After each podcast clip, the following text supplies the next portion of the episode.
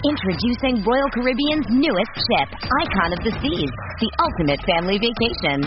The ultimate six flies, eight neighborhoods, zero compromise vacation. The ultimate never done that, can't wait to do it vacation. The ultimate chillin' by a different pool every day of the week vacation. This is the icon of vacations. Icon of the Seas. Arriving in 2024. Book today. Come seek the Royal Caribbean. Ships Registry Bahamas. It's only a kick. A jump. A block. It's only a serve. It's only a tackle. A run. It's only for the fans. After all, it's only pressure. You got this. Adidas.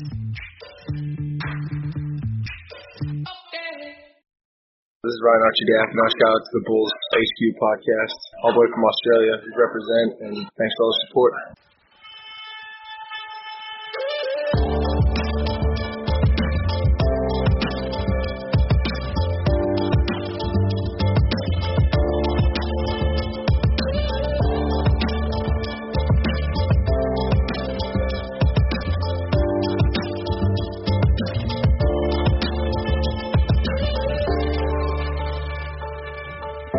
Bulls fans. Welcome to Bulls HQ, Chicago Bulls podcast on the Blue Wire Podcasting Network. Thank you for joining me on this episode of the show, one that I am joined by the Bulls Gold Boys, Salim Suterwalla and Edward Schuler. Boys, I am so happy you are here to join me today because there's no way I could be talking about this horrific loss to the Spurs by myself. Ah, my God. What, what, what, did you, what did we just watch? We're literally just recording this straight after the game, but um, I'm still trying to process it all to the point where I'm not even mad. I'm like kind of amused and find this very, uh, very funny to me at this point. But maybe as the hours wear on, I'll start to get a little bit more angry, or perhaps that'll even happen during the, this recording of this show. But um, I, I don't know how to feel about it, guys. But where are your minds at at this point? Yeah, for me, uh, we were just talking about on our last show about the uh, worst Bulls moments that we've experienced, and I mentioned the Sacramento Yeah. Kings uh, comeback from 2009, where they Yep. came back from a uh, the Kings came back from a 35 point win, uh, 35 point uh, deficit to win that game, and this brought back flashbacks. And I, I- I'm watching this game, and I, I fully expected the Bulls to win, but it, it felt like San Antonio just kept hanging in there. They just kept staying around like around 15, around 14, or like they just kept just hanging in there enough. And I mean, after a little while, you just see that they're within double or they're within single digits, and it just didn't seem like the Bulls really had much of an answer to the adjustments that uh, Gregg Popovich made. So, I mean, like you, I'm kind of at a loss for words and just kind of all over the place and just kind of stumbling for uh, answers to what really happened. But it, it, I mean, it, it's disappointing to say the least, and I think this game in particular could have significant consequences in terms of what the Bulls decide to do at the trade deadline. So it, it, there's a lot that can happen, I think, with this game. It's it's it's not the proudest moment, and for a season where so much optimism has uh, developed, and you know we we feel a lot better about this team than we have in the past. This kind of brings you back to those low points that we had like last season or a few years ago. Yeah, I mean, that's uh, a lot of what Edward said I completely agree with. And you're just looking at this game and a lot of the same issues that we've seen and we've openly complained about and worried about and wondered about. You kind of saw happen here again. And before we started recording, I was talking to you, Mark, saying like, this is probably like the third time I feel like a team has really done that, like that full court press where the, the, the young guys just have no answers for. They get very, you know, uncomfortable, disjointed, uh, have ball movement stops, everything just stops, and obviously it doesn't help when Billy has some of these goofy lineups out there. Uh, he hit, for a little bit he had that stretch where he had the old starting group out together that struggles, and then he brought in Otto, who, again, Otto has just been pretty much, you know, not good since he's come back. Yeah. so it was just kind of like, you know, you're bringing in a player that is not really going to help us do anything. You probably should bring in Thad at that point, uh, to try to, maybe Thad can come in and, and get these guys calmed down a little bit. But yeah, it's just kind of the same old thing you see with this team all season. And I know we don't criticize Billy a lot this season, obviously just because for the longest time we were in a honeymoon period because of the Jim Boylen era, uh, being, you know, tortured in that toxic environment with him. But you're kind of seeing some of the flaws that Billy has too as a coach, uh, potentially. I mean, those are some of my thoughts and I'm kind of like going all over, but yeah, just, just my thoughts right now. That's, I'm, I'm, that's what I'm thinking about. Yeah, I think that's all fair, and uh, I don't want to say this loss is entirely on Billy Donovan because I don't think that would be fair. Because you know, even players like Zach LaVine and Thad Young, when pressed in that fourth quarter, were just making very questionable decisions. So uh, yeah, it's not entirely on Billy Donovan, but over the last week and even beyond the last week, to be fair, the last few weeks, I kind of have been critical about his rotations. I, I was calling for a rotational change, starting lineup change, all that sort of stuff, and we obviously saw that happen earlier in the week against the Raptors. Uh, and you know that that bore out a good result, all being against a depleted Raptors team. They come back a few nights later, get another win, albeit again another depleted team or a team that wasn't at a full full strength, let's say. So, you know, were you going to put a lot of stock into that game. I, am not, not too sure. Whereas tonight, like up 20 odd points against the Spurs, who a Spurs team who is still like missing DeMar DeRozan, but at the same time still a very good Spurs team or, or a competent Spurs team. And the Bulls were up 23 in this game, and they were they were looking very professional, looking very good. And I was I was thinking, you know, this this should be another easy win. But the minute the adjustments came through, and this is where I kind of do put some blame on Billy Donovan, like the Bulls didn't adjust at all to Gregg Popovich's uh, adjustments, which was essentially pressing the ball and pressing the hell out of the Bulls, and that was a really good adjustment by Pop because the Bulls just don't have a lot of ton of, they just don't have much playmaking all, all over the court, but more generally, particularly in the backcourt. So it kind of felt like in the midway through that third quarter, towards the back end of that third quarter to the start of that fourth quarter, where the team was essentially running out that second unit, which you know, for a large chunk there, essentially just comprised of Wendell Carter, Coby White, Ryan Arcidiacono, Otto Porter, as you mentioned, Salim, and then, you know, maybe, maybe Satoransky was in there for a bit, maybe Patrick Williams was in there for a bit, but I, I don't know how you can play this game or you can see this game sort of start slipping away and leave those guys out there for an extended run. I also don't know how you can sort of come back in you know, towards the back end of the game where things are getting tight, you've already lost the lead, and at that point, you, you take out Satoransky for Coby White, a player who, you know, in the previous 12 minutes he was playing was very erratic and was making a lot of bad decisions. So, like, to me, this was a game where you had to just cull your rotation back to, you know, eight guys, eight and a half guys. Like, Ryan Arcidiacono should not have been playing in the fourth quarter.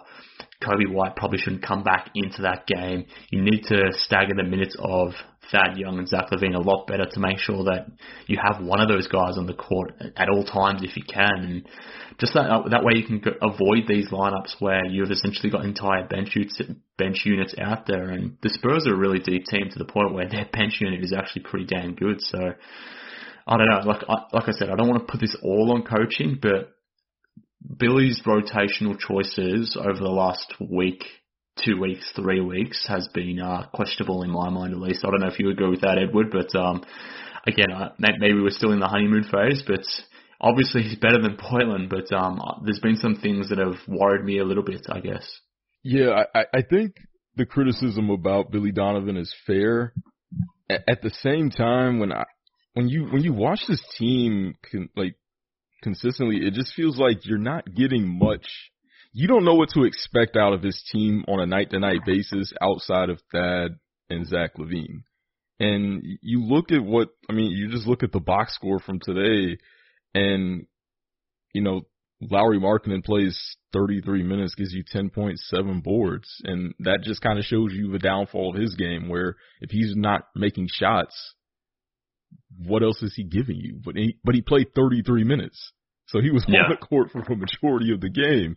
And Tomas Satoransky, I mean, I, I like what Satoransky does as a passer, but I mean, even then, he's not going to give you much scoring wise. And then, I mean, Mhm. Patrick Williams had a pretty solid game. I think 10 points, uh, 14 rebounds. But then outside of that, you just get so much mixed production. It's just not a guarantee from night to night. So it, it's not a surprise because we knew what this team was coming into the season in terms of the flaws. And this season just kind of confirms those and makes it easier, I think, for the front office to make future moves.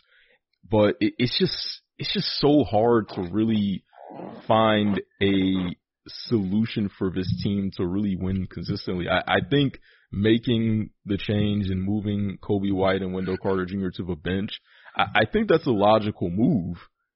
But I, I I think in a sense, it's almost like kind of kicking the can a little bit because it, Mhm. it, it's just, Yeah. there's not really a whole lot you can do here. So it, it's just, it's unfortunate, but yeah, like I said, I, I think the criticism of Donovan and his rotations, they're definitely warranted, I think. Yeah, I think I think that's definitely true. I mean, this felt like a game where they very much missed Garrett Temple. Like if Garrett Temple could have been taking those Arcidiacono or or White or Denzel Valentine minutes. I mean, Valentine did even play in the second half. I can't remember him if he did. Uh, He was very bad in the first half, so that's probably why he didn't play. But yeah, I, I certainly take your point that he, you know, Donovan that is is limited by this this team, and you know he probably only has uh you know, beyond Thad and Zach, he doesn't really have a consistent rotation or guys that he can maybe consistently count on every single night. And, you know, maybe you can put in Williams and Satoransky in that next tier, maybe Larry too, but, you know, they'll have one good game, uh, another bad game thereafter. But I don't know, Salim, like, it, in terms of this rotational change, this starting lineup change, like, what message does that send to you from Donovan, from AK, about this squad moving forward. I mean, I want to talk about the trade deadline coming up, given that we're essentially a week away, and maybe after this game it feels more relevant as to as to what they should or shouldn't be doing. But I mean, you couple this loss with those really bad losses to the Sixers and Heat, and, and I guess that's the issue. Like that that's that Sixers game should have been a win. This Spurs game should have been a win. And if it was, just like with basic execution, the Bulls are at 500 right now, but, you know, poor, poor, poor games has left them being, you know, sitting on the outside at the moment, still within a play play in reach. But I, I don't know, Salim, like in terms of this rotational change, the fact that you know Edward touched on there, like Lauri has been not so great the last few games, was bad today against the Spurs. We obviously know Wendell and Coby have been benched. I mean, what what does this say about this this young core? If we want to even call it a young core, I'm not sure we can anymore. But uh, h- how do we move forward with those guys going or going forward, given given the issues with the rotation?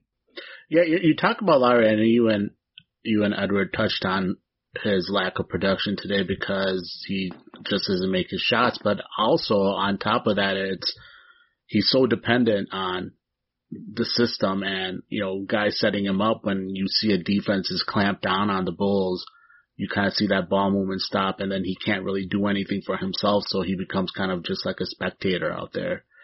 Uh, that that right there, it shows you the flaws in Larry. Where yeah, it's it's all rosy and great when he's you know hitting the open threes and Thad is finding him you know backdoor cut a little bit to the basket. But when the when the defense wants to take him out, this happened against the Knicks too. Remember when? Uh, before he got hurt, when we played the Knicks back to back, Thibs knew what to expect the next game and just completely took Larry out of the Bulls offense. So, so in that sense, when you talk about the trade deadline coming up, I, I've been one of the most vocal people, and I know you have as well, and Edwards kind of been on the same page overall that the Bulls should look to move him. Uh, we look at the glaring holes on this team. It's need an, a vet, another veteran ball handler, or just somebody. Mean, doesn't have to be a veteran. We talk about Lonzo Ball; he's technically not a veteran, but I mean somebody that you can take up a little bit of the ball handling, do some playmaking. Obviously, you're also looking at maybe a wing. I don't know. Houston looks like they're wholesaling. Could you steal somebody from them? I don't know. But th- those are the glaring issues. And with Wendell and Coby, it makes sense that they took they made that switch because again they're showing that they're trying to win.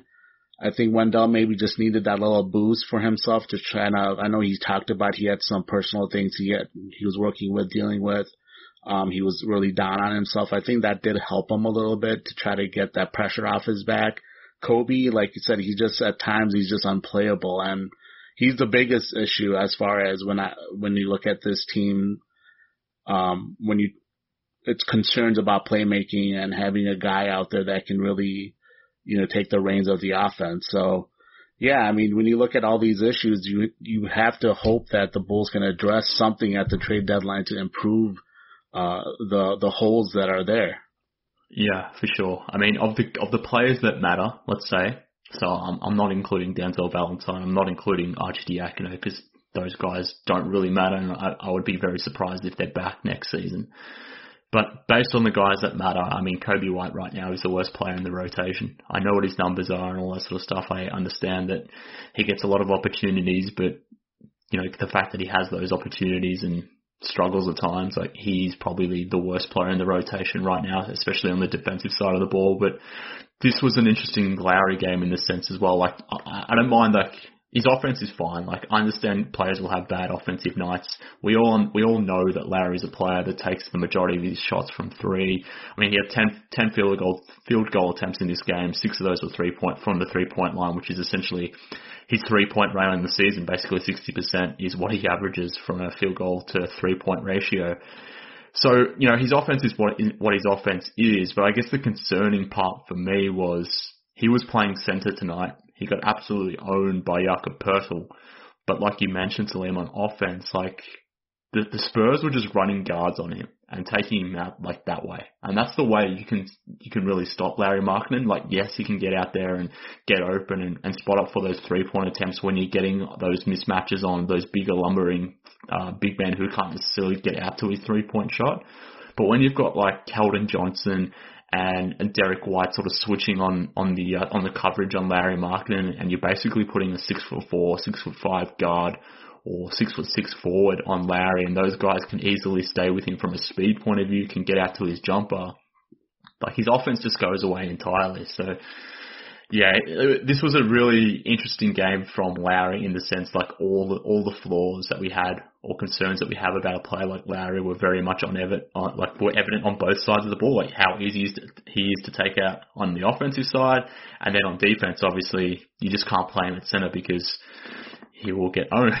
So in in that sense, like I mean the, the ideally, like in my mind, I'm like, yeah, let's let's get rid of Larry, let's get let's get rid of Coby White, let's get rid of these failed younger guys, and let's bring in some veterans. But I mean, at the same time, we're trashing these guys, and you're hoping you can maybe move them in a trade for some some better players. But is it realistic to even move someone like Larry or Coby or even Wendell for a for a decent veteran that can shore up this roster and, and make it a little bit more um, competitive? Let's say. Yeah, I mean, I guess I wouldn't look to move necessarily Coby or Wendell yet because they, I mean, they are still under contract. Maybe you can still develop them into being a, you know, Coby can still maybe be that bench scorer eventually if you get, um, an actual starting point guard or just somebody starting that can initiate offense. Um, but outside of that, like, yeah, I'm just looking at like Lauri for sure to see if you can move him because I still worry about the contract that he'll get in the off season. And maybe there's something you can flip for Felicio in a second. I don't know. Those are those are the type of trades I'm thinking about.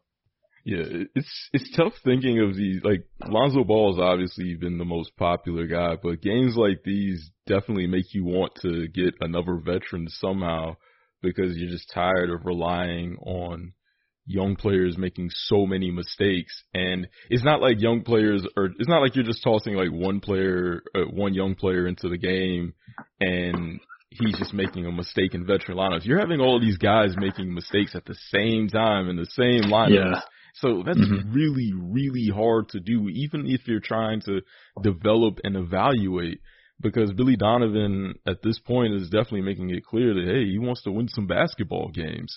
So it, it would be nice to find some type of like a, a veteran who's kind of on the younger side. I don't know who yeah. that player is, but it, would be nice to find someone like that who's affordable who can maybe stick with the team next year and can help you play some lineups that you know uh, prevent you from playing so many young guys. But uh, overall, I, I really think that a game like this not only does it reinforce the need for quality veterans, but it, it just reinforces like, man, at one point we were we were really thinking that a core of these young players could really like be a force one day, and this just shows you like mm, that was never really happening. Because if you're losing games like this, it's just like that that was never a thing.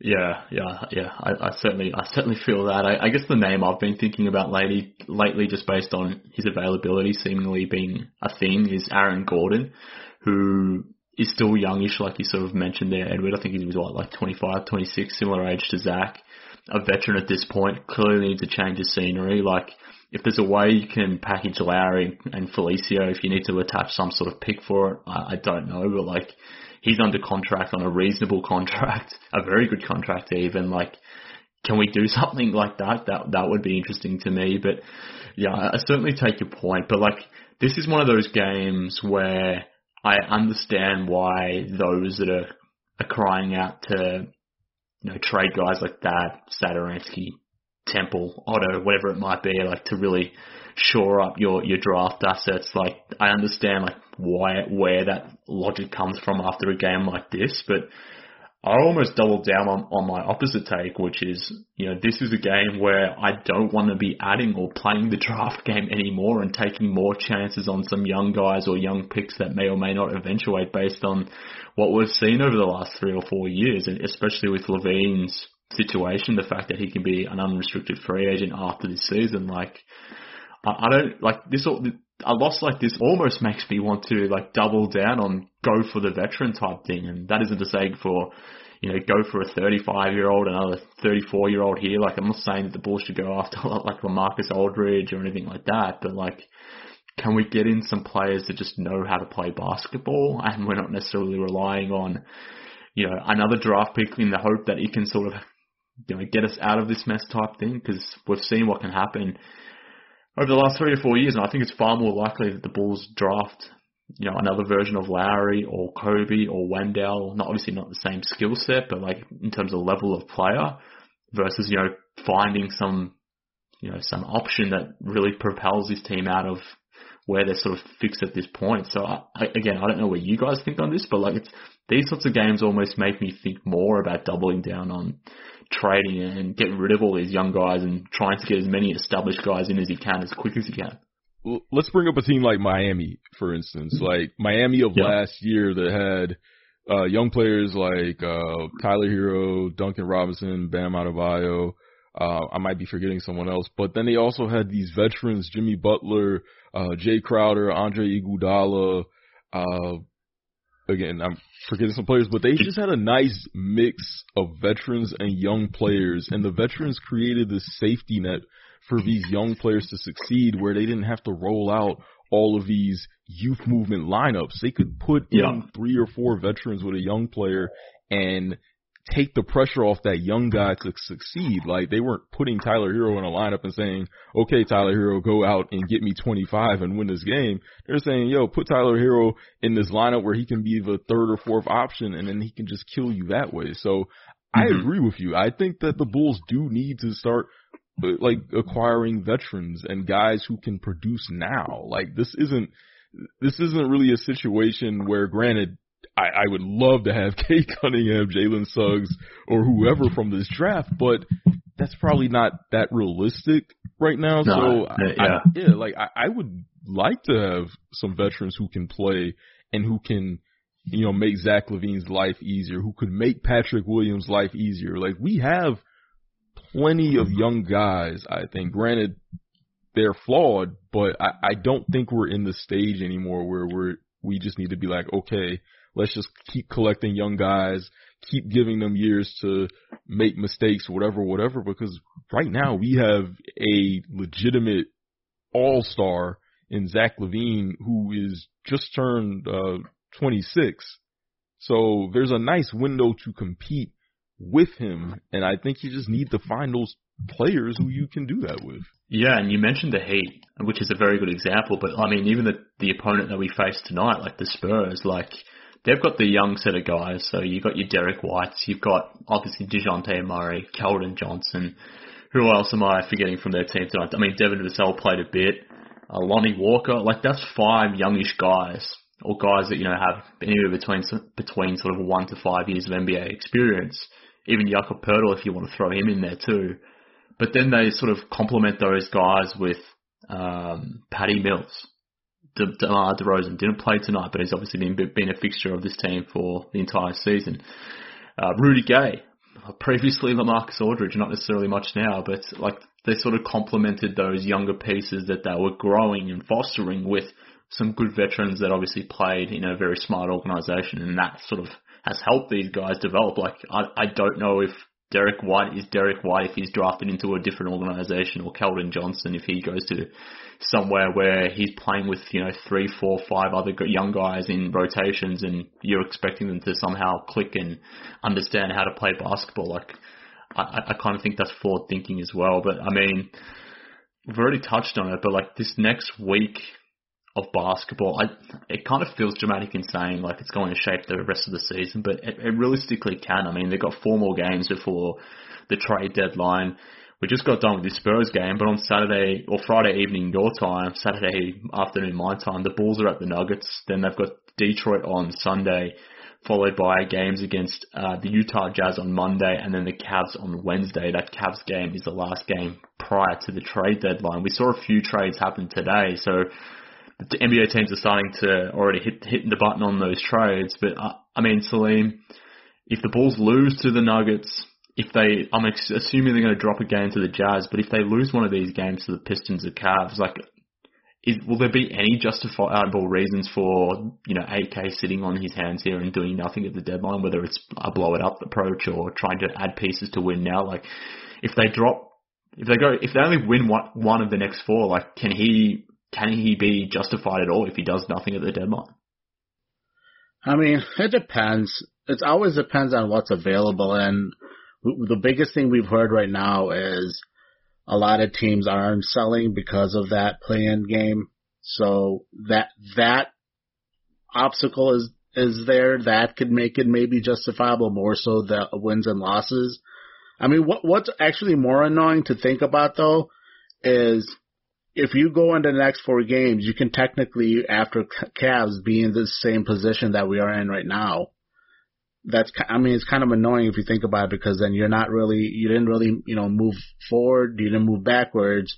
You're just who you are. And then if you don't add anyone, it's say, okay, now what are we just going to keep playing this back and forth game for the rest of the season, which I mean might not happen because I think the schedule does get harder. But and and to the earlier point, about tanking and trying to sell off pieces or, or trying to not make the playoffs. It's, we're just too far ahead in the standings as far as trying to really make up any ground to get enough lottery balls to, to really make a difference there. So you're, you're hoping for luck no matter what, like a really lucky draw. So yeah, I mean, I, I'd hope that a team ends up kind of folding saying, you know, like next Wednesday or Thursday morning, a team just like, you know what, we, we don't have any shot at getting the playoffs, playing even. I know the Bulls are calling us. Let's see if they're still interested. That's, honestly, that's the only thing I'm hoping for right now. Yeah, I certainly see that, but like even like forecasting down the road, let, let me read you this schedule. This is these are the first nine games the Bulls have post the trade deadline. So at Spurs, at Warriors, at Phoenix, at Utah Jazz, then back home to play the Brooklyn Nets before going on another four game road trip at the Pacers, at the Hawks, at the Timberwolves, at the Grizzlies. So after the deadline, you've got probably five games in a row, which, you know, they're, they're, they're playoff teams essentially. I'm not expecting a good record there. Then you've got, you know, some more, more winnable games against some more, uh, relatively similar teams, but they're on the road, so who knows how they sort of go. But I don't know, like AK, it, it, I, I, we, we're talking about this four game stretch here, maybe determining what they, they do at the deadline, but it might even be those nine or so games after the deadline as to what the Bulls could try to think about doing as well, or how they shape themselves at the deadline. But look, you definitely make a good point that that the Bulls' ability to do anything at the deadline is kind of I mean, they, they can play their own part, they can make their own luck, but at the same time, if they want to be buyers, it's going to be tough given that there's going to be a lot of teams trying to do the same thing, I would imagine. A lot of contending teams, like we saw the Bucks earlier today, pick up PJ Tucker. I'm sure there's going to be other teams like the Heat that may, may be interested in, like the LaMarcus Aldridge. What are the Lakers going to do? What are the Sixers going to do? Are the Nets going to find another player? But then you've got other fringe playoff teams, or you know those those teams there are just under, like the Celtics. What are the Celtics going to do? Like there's going to be a lot of buyers, a lot of teams that are going to try and sneak into that playoff point of view. Where unfortunately, like I do understand why people see this team as a good selling option, and I, I just don't know what AK feels like. I mean, he made that comment around there being some delusional playoff teams, and he obviously wasn't necessarily uh, inferring what the Bulls were or weren't, or how he sort of thought about that, but I don't know, are we being delusional in, in thinking that even adding one or two vets really changes the changes the landscape of this team into into something more? I don't, know. I, it, it's weird. Fandom is fickle. I mean, I, I've been one of the king guys in terms of. Uh, or one of the leading voices, let's say, in terms of like keep that, keep all the vets, all this sort of stuff. But it's games like this, games against the Sixers, game against the Heat, where uh, you just start, you just you just start questioning your resistance more, uh, more holistically we're talking about like a guy like Temple making a big difference, and realistically, he would. Like he would have helped today with the full court press. Another guy that can handle the ball that probably make better decisions than Coby, at least. Um, you know, he's a better defender. He's not obviously his shooting is a little streaky, but at least he you can consider him a two way guy. Um, and, and and Temple is more of what like a tenth guy in that normally tenth guy on a, on a like a really good team. Yeah. So that. if that guy makes a difference, obviously if you're adding another decent piece, even like another Satoransky type of piece, who's probably like a seventh or eighth guy, that could make a difference too, just because you have an, another release valve when uh, one of these other guys who are just like have not giving you absolutely anything you can put in the game. Yeah, no, it's that's all fair as well. But um, yeah, I, I try not to be too emotive about this these sorts of things. Like I try to be as uh, level-headed as I can be. But like I said, losses like this get get at me sometimes. But um, fellas, I. I don't want to keep you too much longer given this nonsense that we just witnessed, and maybe this nonsense that we're going to sort of ensue over the next week. I think it's going to be an interesting time to be a Bulls fan. I think the uh, the takes will be flying no matter what happens. Uh, I think it's going to be a, uh, an interesting week or so. But uh, I'll let you guys get away. Maybe we can find something more productive to do than be thinking or talking about this stupid basketball team at times because uh yeah they can be tough to deal with but uh look I appreciate you guys coming on and doing this little crossover pod with me I, I wish we could have done it on um on, on better terms, let's say. I was looking forward to talking about a three game winning streak, but um, lo and behold, we, we couldn't have that. But uh, tell the people where they can follow you online. I'm sure they already know if they're tuning into Bulls HQ, they know where to, where to grab you guys on Twitter and Bulls Gold and all that sort of stuff. But in the event they do, I don't rather, tell them where they can. Yeah, absolutely. So you can follow us at Bulls Gold on Twitter. You can catch us uh, every Tuesday, 9, 8 central on Nothing But Net Radio, which is on Dash Radio.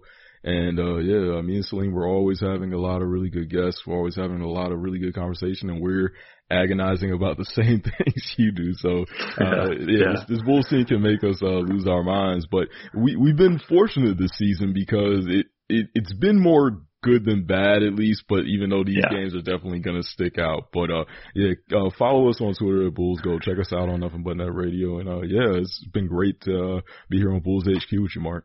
No, no, no problem. I'm happy to have you guys anytime. Like I said, uh, I wish I could have been on.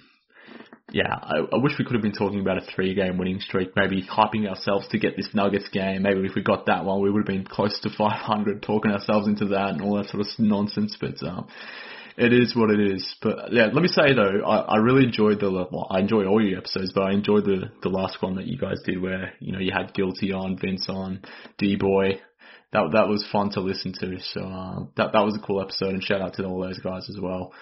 But yeah, keep keep doing what you guys are doing. Uh, I'll be obviously tuning in. And uh, Bulls HQ listeners, if for whatever reason you're not following Salim or Edward or Bulls Gold, then uh, what the hell are you doing, folks? Go correct that as soon as you can. But that just about does it on this episode of Bulls HQ. Whilst you're out there following Salim, Edward, Bulls Gold, etc., you can hit me up on Twitter too at MK Hoops. Follow Bulls HQ there too at Bulls HQ Pod. If you want to come be part of the Bulls HQ Discord forum, or channel or whatever the hell it's called, just send me a DM on Twitter at MKHoops. But like I said, that's about all for this episode of the show. We don't want to talk about the Bulls anymore because the Bulls are annoying. And hopefully, um, hopefully next time we do though, we, they are, we're talking about some W's. But like I read off on that, uh, like I read the schedule before, maybe that's not the case. But uh, nonetheless, thank you for tuning in. We, we do appreciate it. Thanks again to Edward and Salim, and we'll be back on Bulls HQ very soon.